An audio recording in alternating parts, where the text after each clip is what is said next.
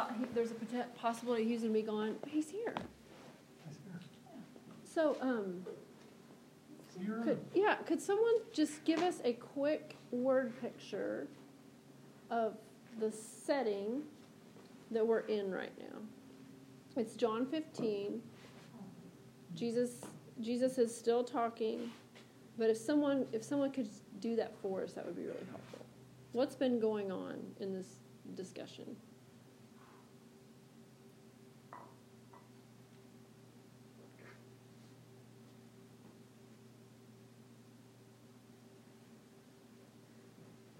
Um, So- nobody's in trouble. Huh? You, I said nobody's in trouble. You can, you can say, yeah. It's, so it's called, it's called the, got it written down here someplace. It's called the something discourse, farewell discourse. And Jesus is walking with his disciples, explaining to them what's gonna happen. And that he knows, he knows at this point in time that he's going to die. And he's trying to tell all of his disciples that are with him the most important things that they're gonna need to remember once he's gone. And hold on to these things because it's important. Um, Reaffirming who he is and what, where he's going. Yep, that's exactly it. So John, the way John is setting the story up for us is that they were sitting at table together, they were reclining at table together, and now they've Jesus said, "Get up, let's go." So they're moving out, and the picture that we get is that they're going through the Mount of Olives. They've possibly seen vineyards, and he is he has been telling them that he is the vine and they are the branches. Um, what what do you, as we have discussed it, what are what are the words that we've used to describe how the disciples are feeling right now? Yeah, confused. Afraid? Yeah. Saying crazy things Mhm. from their perspective. from their perspective. Um, the phrase that Chris brings up a lot um, to help us understand probably just how traumatic this was for them was that this is the worst night of their lives. Um, and the and then as we've looked at the words, um, what's the mood of what Jesus is saying to them? Because he's giving them instruction, and he's calling them up up. But is he has he been teaching them in a threatening way or in an inventory way? Like he's inviting them to something. The last part. Yeah, he's inviting. Yeah. So that's the that's the mood of this. That they that they're probably feeling desperation, and he's making really strong statements to them, but um, they're not they're not threats. okay, so we'll just I just want to read the verse nine from from last week, and then we'll go into the two new verses that I would like to talk about tonight. Just as the Father has loved me, I have also loved you. Abide in my love. If you keep my commandments, you will abide in my love, just as I have kept my Father's commandments and abide in his love. These things I have spoken to you so that my joy may be in you and that your joy may be made full. I, verse 9 is just wonderful. The Father, he's saying that the Father has perfect, it, he has loved me, and that's in a perfect tense. I mean, it's something that's complete. He has loved me, and just like the Father has loved me, that's that's how I have loved you. That's what I've done for you. And then he says to them, So, abide in my love. Um, in verse 10, now he starts explaining, just like a teacher does, because he said he has said to them, "Abide in my love." But these these guys know that he's been telling them he's going to depart, and so he's this is contradictory to know he's departing and he's telling them to abide. So he does what a good teacher does. He looks at them, and he's he's now going to explain what what he means by abiding. If you keep my commandments, you will abide in my love. Well, what does that look like? What do you, what do you mean by abide in my love? And then he explains it some more. Just as I have kept my Father's commandments and abide in his love. So he's taking this hard, a very hard thing to say to people that you've been walking around in an intimate, physical contact with for years. These men that he's chosen to be with him. He's telling them he's departing, and then he's simultaneously commanding them to remain with him. So he wants to he wants to explain what that means. Um, when he asks them to keep his commandments, whose commandments is he asking them to keep?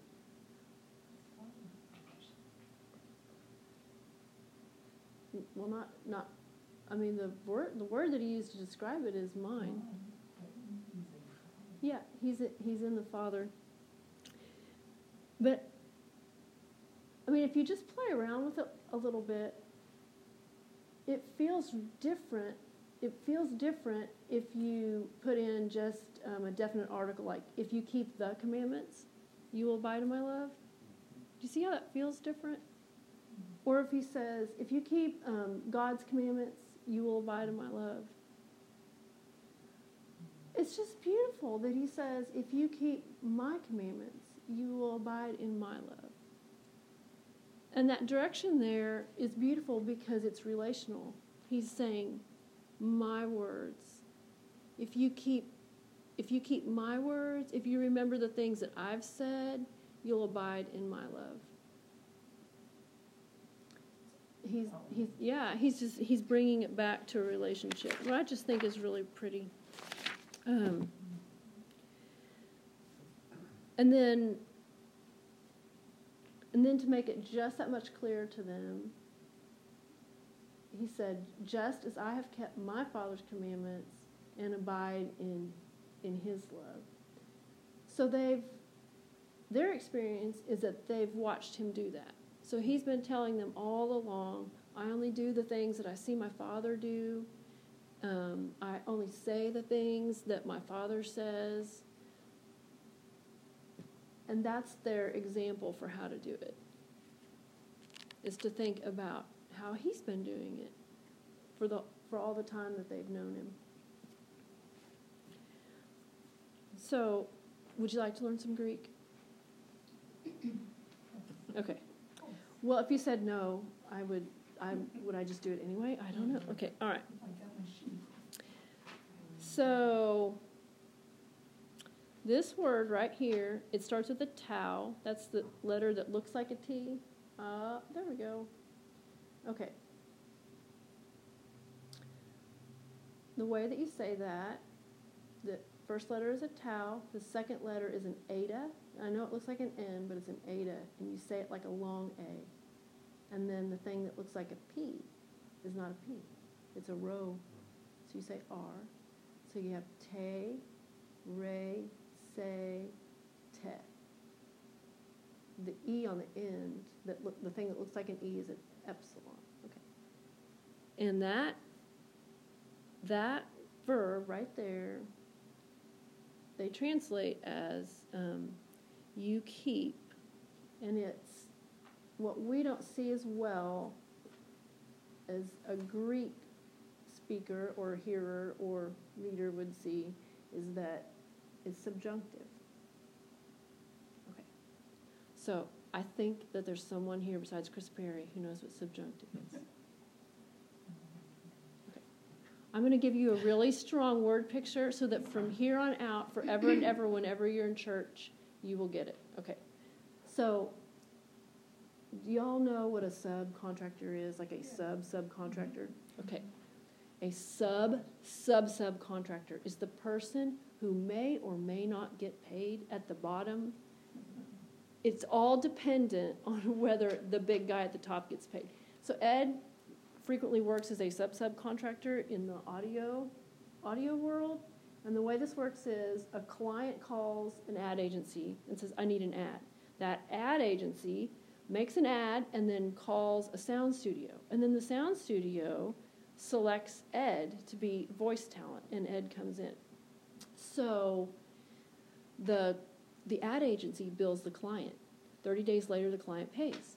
Then 30 days later, they pay the sound studio. And then 30 days later, now we're at 90 days, they pay Ed. So these checks come in the mail for jobs that we forgot that he had done. Okay, it's 90 days later.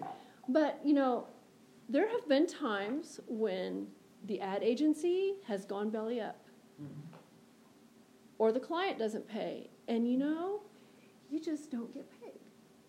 You are a subcontractor. So if you could just see in your head, write the word subcontractor and above it write the word subjunctive. And then, it, then underneath of that, paint a picture of a happy little contractor with a hard hat and then paint a, a picture of a contractor that's going, okay, it's sub, it's under, it's joined up. You, you are totally dependent on other people with whether or not you're going to get paid. Okay?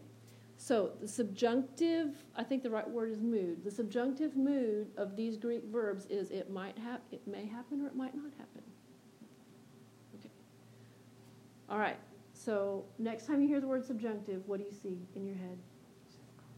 You see a subcontractor that might or might not get paid. Okay, that's what you're going to see. You see Ed going, is the check going to come in? And it just may not come in. It just may not come in. Okay. So that word keep there, I mean, we have the word in Greek, this one right here, the epsilon and the alpha and the nu, that's aeon, and that means if. So we already have the word if there, but if that is not enough for you, we have te resete, te, te resete, which is subjunctive. Well, you may or may not keep it. But if you keep my commandments, and then this word right here, we, we learned that last time I was taught, and I know Chris has said it too. Do you remember what that one is? It starts with an, a mu, so it's me, ne. Just like in English, the EI says A, so me, ne, te. That one is um, you will abide. If you if you keep my commandments, you will abide, and it's in the future, and it's an indicative. So everybody pick your favorite car, your very favorite car, and the dashboard, the indicator lights. It just shows you what is. If you're really lucky, you have a gas gauge that works, and it just indicates how much gas you have. That's the condition of, of your car. Okay. And that's what that one is. It's just, that's what is. So if you keep my commandments, you will abide in my love, just as I, the commandments of my Father, um, have have kept. And that word is not subjunctive like our, like um, the one about the disciples. That word is um, it's it's indicative.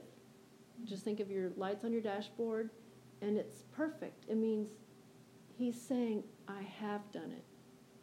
It's all done."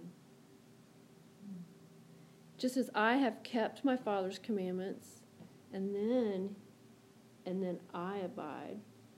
And this is the one we actually wrote out on a piece of paper. Um, where is it? Meno. Mm-hmm. See that? There's the mu and the epsilon, and then that V is a nu, and then the omega, the long O sound, meno. I abide. So I have kept the commandments. I abide in his love.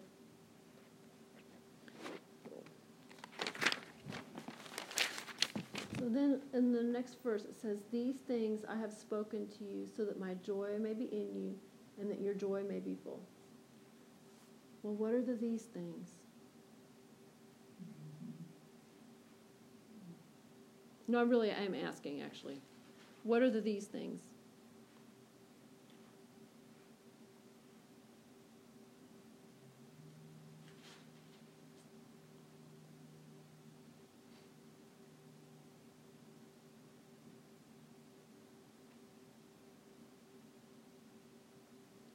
I'm, I, I really don't have a big surprise or a theological bomb to drop on anybody. I mean, like, take your best guess.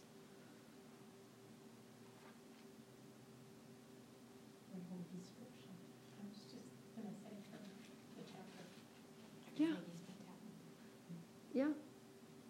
I mean, that's what makes sense to me, that it's all the things that he's been saying to them that night, but then also, like, everything that he's been saying to them. But what do you think, Chris Perry? I think contextually, Yeah. he's speaking of the teachings of the discourse, within the discourse. Okay. Yeah. Now, we know theologically, there's the greater picture of, if you pay attention to everything he says, there's a blessing from you know, chapter one Matthew on to the last chapter in John. But I think in this instance, he's really pointing to, hey, guys, what I've been telling you these last few hours, this is it. You really gotta get this. So I mhm. think that's the thrust. Is it an all-inclusive concept? I don't think so. These things I have spoken to you so that my joy may be in you. So, what, when Jesus says my joy, what is his joy? Pleasing the Father. What else?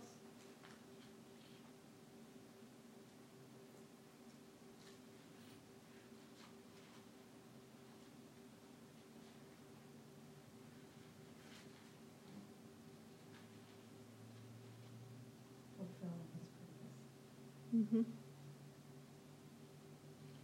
Can somebody look up John four thirty two?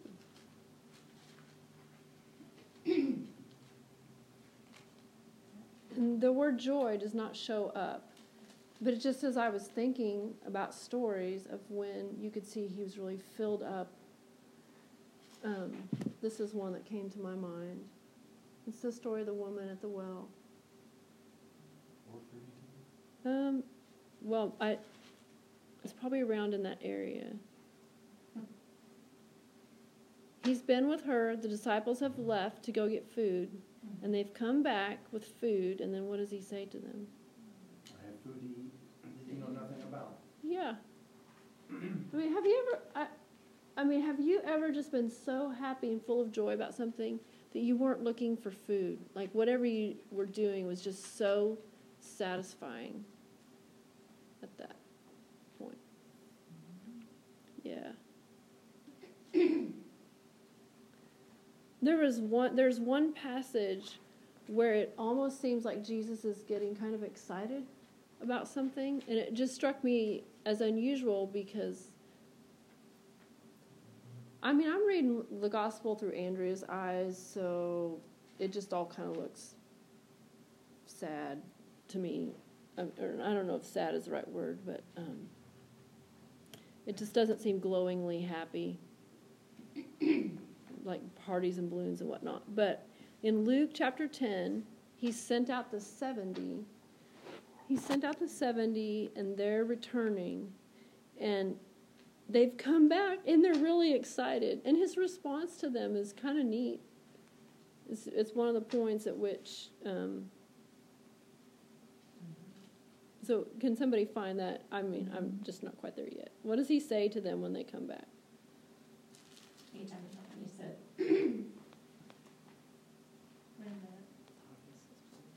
um, I was watching Satan fall from heaven like lightning. yeah he said the Yeah. 70 returned with joy saying lord even the demons are subject to us in your name and he said i was watching satan fall from heaven like lightning you know Um, I think I see joy in that that they're coming back. They're really excited, and he's ex- and he's excited for them. I mean, he he counsels them. He does counsel. Nevertheless, do not rejoice in this, but but you do see that. Um, what about Psalm forty-eight? I mean, Psalm forty, verse eight.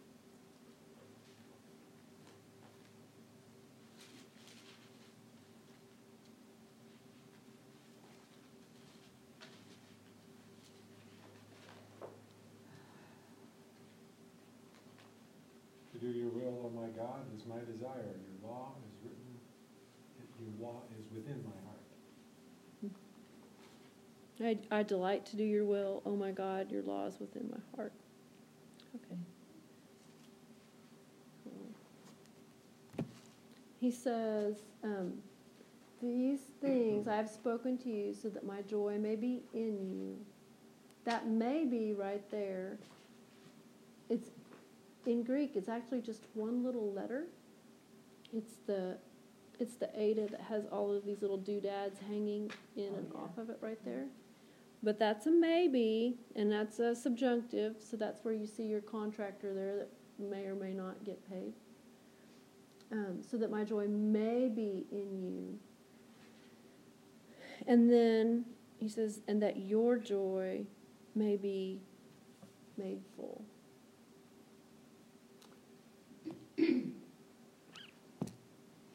Um, the question I had out of that is, what is your joy?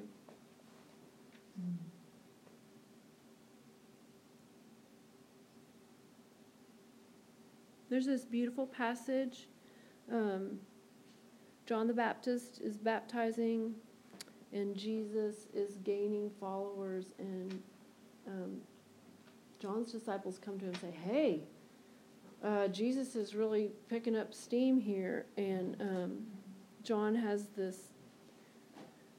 John has this response to them. He says, He who has the bride is the bridegroom, but the friend of the bridegroom who stands and hears him rejoices greatly because of the bridegroom's voice. And so this joy of mine, hello, um, this joy of mine has been made full. So, and then he says, I must, he must increase and I must decrease. So, and that's in John chapter 3. It's like 22 to 30, but that crucial voice, the crucial verse right there is John 20, is 29. Um, and John is saying, My joy is made full because I'm watching Jesus minister. That was his joy. What about Third John? Um, probably you all know this one. This is Third John 1 4. And he says, I have no greater joy than this. What is it? Can you say the rest of it? I have no greater joy than this. It's the way down my life for my friends. Nope. To hear that my children are walking in truth. Yes, say that louder. To hear that my children are walking in truth. hmm I have no greater joy than this to hear my children are walking in the truth. Um,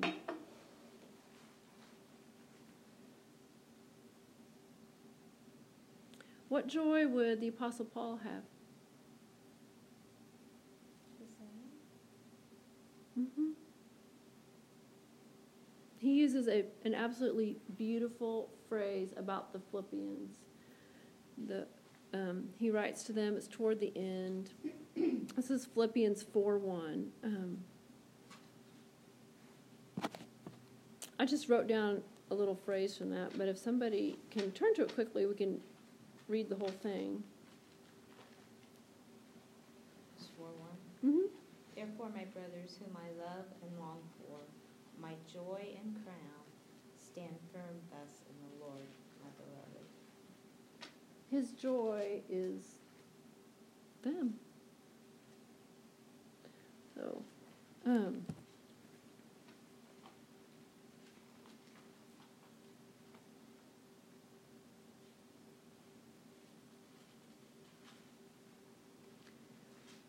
one one of the things that I wanted to bring out is, and you see this particularly with the story of John, and I think we could think of it too as in um, how happy we are for other people when we see them doing the thing that they're made to do, when we see them walking in the Lord.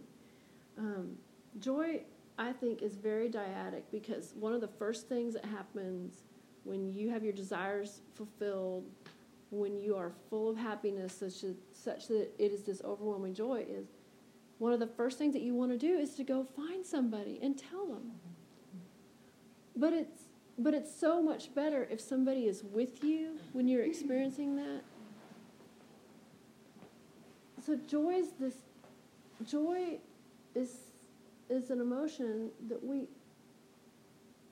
almost always share with other people. Mm-hmm. It's in the context of being in a relationship with other people. I, I was really trying to think if there was a time in which I had a joy that was just very private and individual.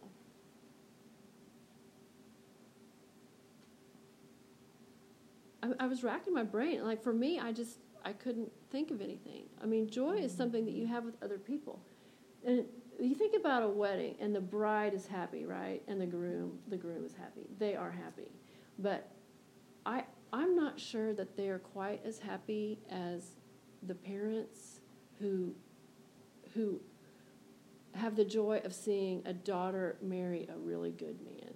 Mm-hmm. I- I mean, you just went through that, Janice, didn't you? Yeah. Yeah. I mean, I would think it would just eclipse even the happiness of one's own wedding. Like, It really does. Can remember your own wedding. Yeah. yeah, Busy,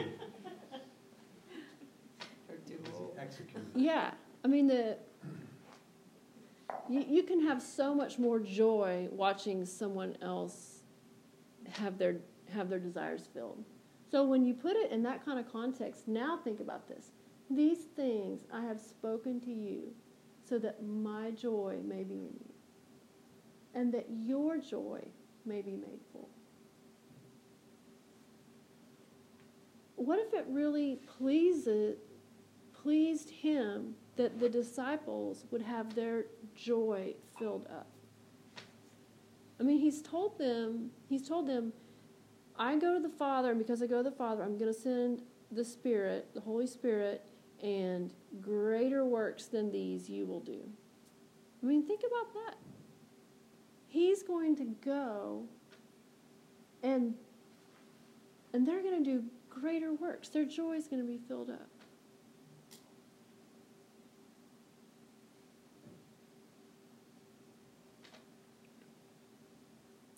Um, so just one more thing that I wanted to point out with the Greek. Well, yeah, here it is. That one right there. Plerothe. That's the that's the verb that's meaning um, may be made full. And there's so much going on in this. There's one thing going on that I don't really understand. It's that it's kind of a past tense thing. It's called an aorist, and I I've tried to learn about it, and I don't fully understand it. But the other two things are more clear, and that's that it's a passive verb, and so someone else is doing the filling. So that your joy may be made full. It is something that is done to the disciples. It's something that is done to us. Your joy may be made full. You receive it. It's just passive. And then the other thing that's in that verb, I mean, I just don't even know how you stack all that up, but it's also sub- subjunctive. So it may or may not happen. And that, that's just a lot of, there's just a lot right there. But these things I have spoken to you so that my joy may be in you and that your joy may be made full.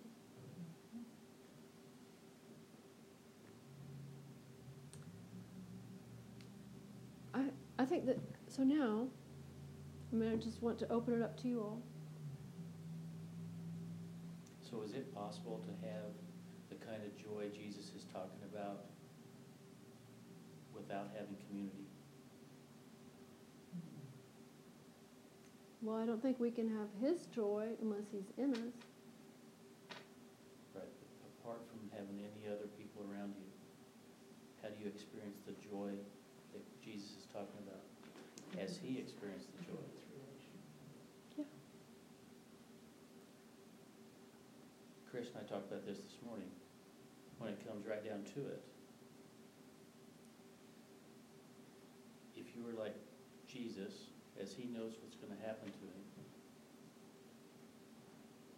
and all of his friends left him, he still experienced that joy mm-hmm. because he had that relationship with the Father. So can we have that same joy apart from what anything happens to us in life? can we experience that same joy?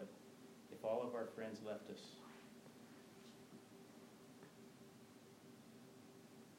What is done prisoners that are in, you know, incarcerated, you know, by themselves, like in war times, all by themselves, and they get through it, and they're praying their faith.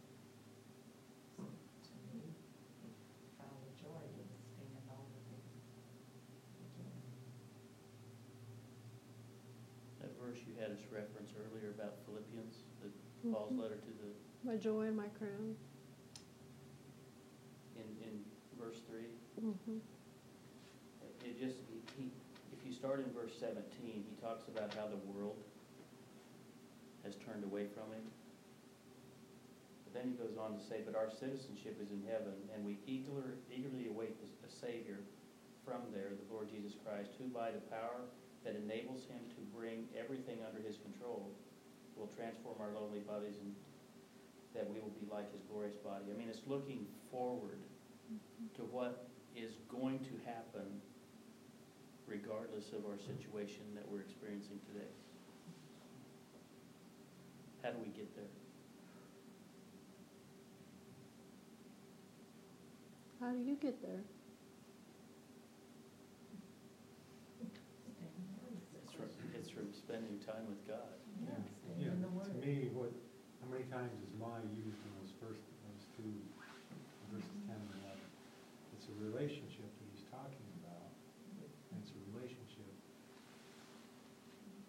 with him. And it's not a relationship between others. It's my commandments, by my love, my Father's commandments, my joy.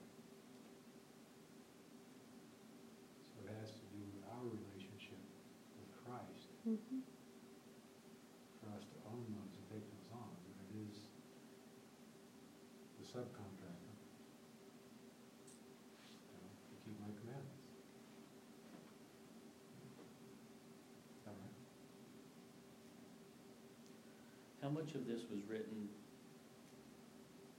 culturally because his disciples were Jews? And the terminology that's being used as far as commandments was for that, that time so they could understand what he was saying versus this same thing being written after the resurrection, after he went back to be with the Father, and he gave us one commandment. Go and make disciples. What, what- culturally, how did this fit in prior to the crucifixion? Mary, are you a- are you asking really what the word commandments means? Yeah. Well, I think it also means teaching, doesn't it? I guess that, that's one I didn't look up. Yeah, I mean, they're. It's they're all related. entelos. They're all kind of family group concepts, laws, precepts, commandments, teachings, mm-hmm. things that I say. If you keep the words that I say, words, laws, yeah, so they're all king group language. Um, Randy, if I might pick on that idea? Yeah.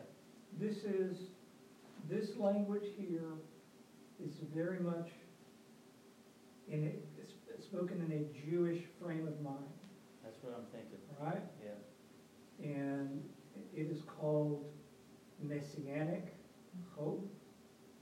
Also called eschatological hope.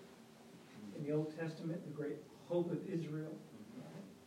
And Israel's, Israel's faith is very much reflecting backward, but has a forward kind of hope. One day, God will come through for us, right? One day, a deliverer will come, right? And you look at it, and God has brought a series of prophets and judges, and Moses, the great patriarchs. God always is gonna come through, even at the eleventh hour, right? Your ankles are wet in the Red Sea, but God's gonna come through. And so, in the Jewish frame of mind, there's always hope. Right? Now, that idea is so powerful that uh, David, because of relationship, Christ believed that his father was worthy of trust when Jesus is going through the worst moment a human in history can go through.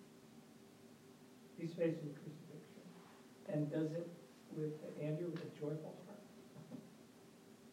Is that not fascinating? A joyful heart. And so Randy, my struggle with this tonight is I can get some really bad attitudes.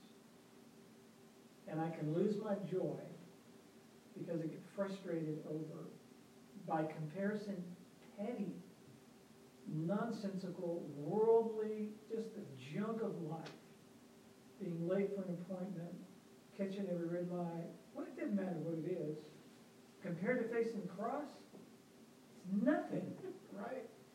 And yet, uh, uh, Christ is demonstrating an esteem of such depth, a relationship of such depth, that even in the worst moment of his life, he can say, guys, I see the end.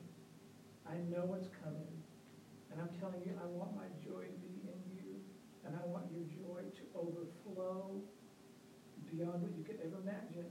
But I'm telling you, you gotta take my commandments very, very seriously. You gotta be all in. So it's, it's deeply convicting. Andrea, this is deeply convicting. To think that, because Lisa could say to me, Chris, moping around the house, what's wrong? Where's your playroom of joy? Where's your overflowing joy? I don't see your overflowing joy. I see your lousy, depressing pouty face. That's what I see, you know? Um, so yeah, I mean, we can get out of focus and, and lose sight of this stuff. And, and David, all of this is done in relationship. Love one another, isn't that the principal commandment he has in mind?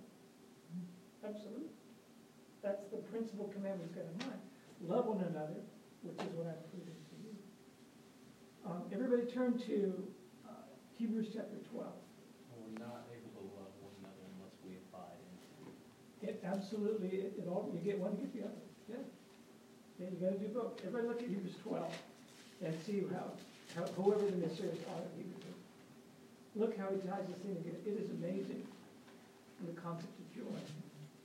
Hebrews twelve one, therefore, since we have so great a cloud of witnesses surrounding us, let us also lay aside every encumbrance and the sin which so easily entangles us. Let us run with endurance the race that is set before us, fixing our eyes on Jesus, the author and perfecter of faith, who for the joy set before him endured the cross, despising the shame, and is set down at the right hand of the throne of God. And I don't want to, please, can you bear with my rhetoric, please? If I could get really human for just a second, can you imagine the throne room and there's God? You know, can you imagine what he would look like? Okay. And here comes the Son, and Jesus Christ is coming to sit down next to Dad for the first time. And they're walk, he is walking toward the throne, and there's a throne next to God's, and he's going to sit down next to Dad. Do you think they high fived? And then Jesus sat down. It's like, man, it worked. we did it. And he sits down. I know, I know, I just put some really human stuff into all that. But I'm telling you, there was joy set before him. And can you imagine those guys seeing each other? Jesus is home. And all that joy in the plan worked. A plan that was laid before the foundations of the world. Behold the Lamb of God that would take away the sin of the world. And those two guys, father and son, make eye contact. Can you imagine? And he walks up and he sits down. And the joy that was made full in both of their hearts. I just think, Randy, that's eschatological hope, and that's what we got coming. Which means it's okay if Chris Perry has a bad day. That bad day doesn't have to ruin me unless I let it. And sometimes I do. That, that picture of them having joy in one another's presence is very powerful. Oh, man. It's all relationship. And that's, that's what he's wanting. That's what he's wanting for us. He's wanting His joy to be in us. He's wanting His joy to be in us. And then He wants our joy to be made full.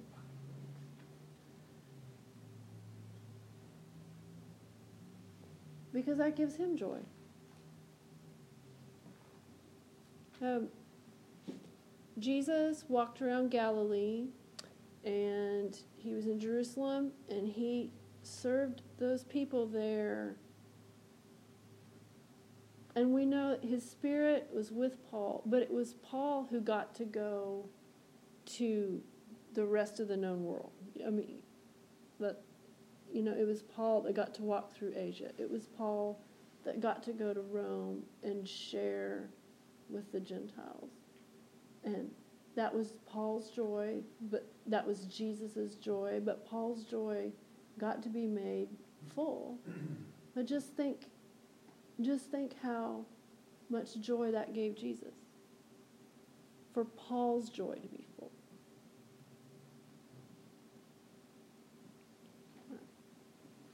Just pretty wonderful.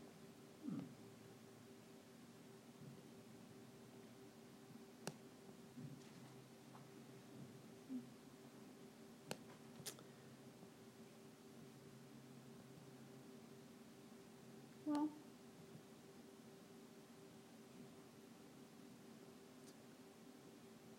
would someone like to lead us in communion?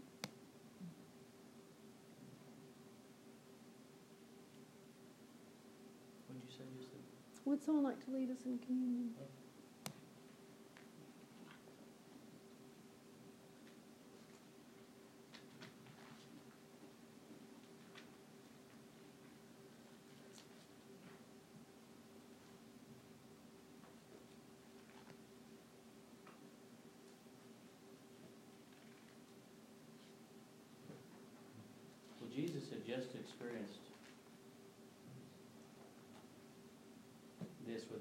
Disciples before they went on this walk. They got up from there, like Andrea was saying earlier, from being reclined at a table, and they just experienced the last Passover meal together, they were celebrating Passover. Um, I can't imagine what Passover was like. I've never had a Jewish Seder. I don't know if anybody else has. Has anybody else experienced that? You have, Bruce? So transitioning that period of time, and Jesus is trying to make that transition with his disciples, anticipating this walk through the vineyard up to the mount, uh, up to the Garden of Gethsemane to pray. And all this time, even Jesus himself had been celebrating remembering the Passover. That's kind of an interesting thought, think that Jesus knew that he was going to be the sacrificial lamb, but yet he was still celebrating and remembering what God did for the Hebrew people and their freedom out of Egypt because of the blood of the lamb that was shed and put over the doorpost. So when he came to this night, he was transitioning with them And, and he was, he was telling them, from this point forward, I'm not gonna do this with you anymore. And every time you do it from this point forward, don't remember that anymore. Because I am now your sacrificial lamb. I am now the blood on the doorpost. I am now the lamb that you slaughtered that night and consumed and became part of you. So Jesus being in you, literally, as we take communion, it's his body and blood that was shed for us. So that we could have freedom from everything that the world has that entraps us. All the things that bind us. We find freedom in the fact that Christ paid for all of that. So that at some point in time, the joy that is before us, we will experience eternal, eternal life in heaven. And even though we don't think about it, for some of us, that could be later this week. We could enter into eternity anytime. We just don't know when that'll be. Those people in New York that were from Argentina, they probably thought they were gonna go home. But are we living in a crazy world that if we live in the joy of what Andrea's taught tonight, understanding that Christ is in us, the hope of glory, then we can celebrate communion as it's written. Um, You were gonna say something, Joni? I You think don't have you're to gonna- wait for eternity to experience this joy. No, it's here. It's here, it's for us. That's what he was telling him there. No, tomorrow.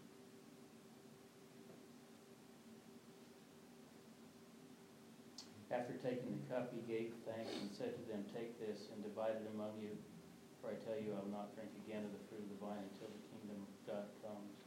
And he took the bread and gave thanks and broke it, and gave it to them, saying, This is my body given for you. Do this in remembrance of me. In the same way, after the supper, he took the cup, saying, This cup is the new covenant. That's that transition that we're talking about. Now, Davidic covenant, the Mosaic covenant, the Abrahamic covenant, all those old covenants are now behind.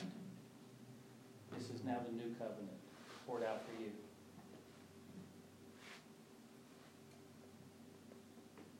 Do this in remembrance of me from this point forward.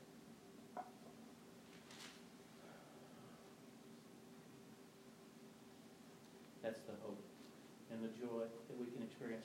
If we mind focused on that, and I think something that has convicted me lately is every conversation, every action, everything that we do as far as the commands of Jesus, if we keep our minds focused on whatever we say back to that person, whatever action we choose to do, if we're doing it to draw that other person closer into a relationship with God the Father through Christ, then we're obeying His commandments, regardless of how much sacrifice it takes.